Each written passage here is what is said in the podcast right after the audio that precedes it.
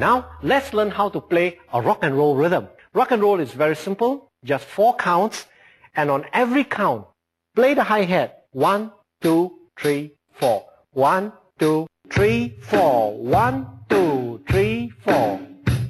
This is rock and roll.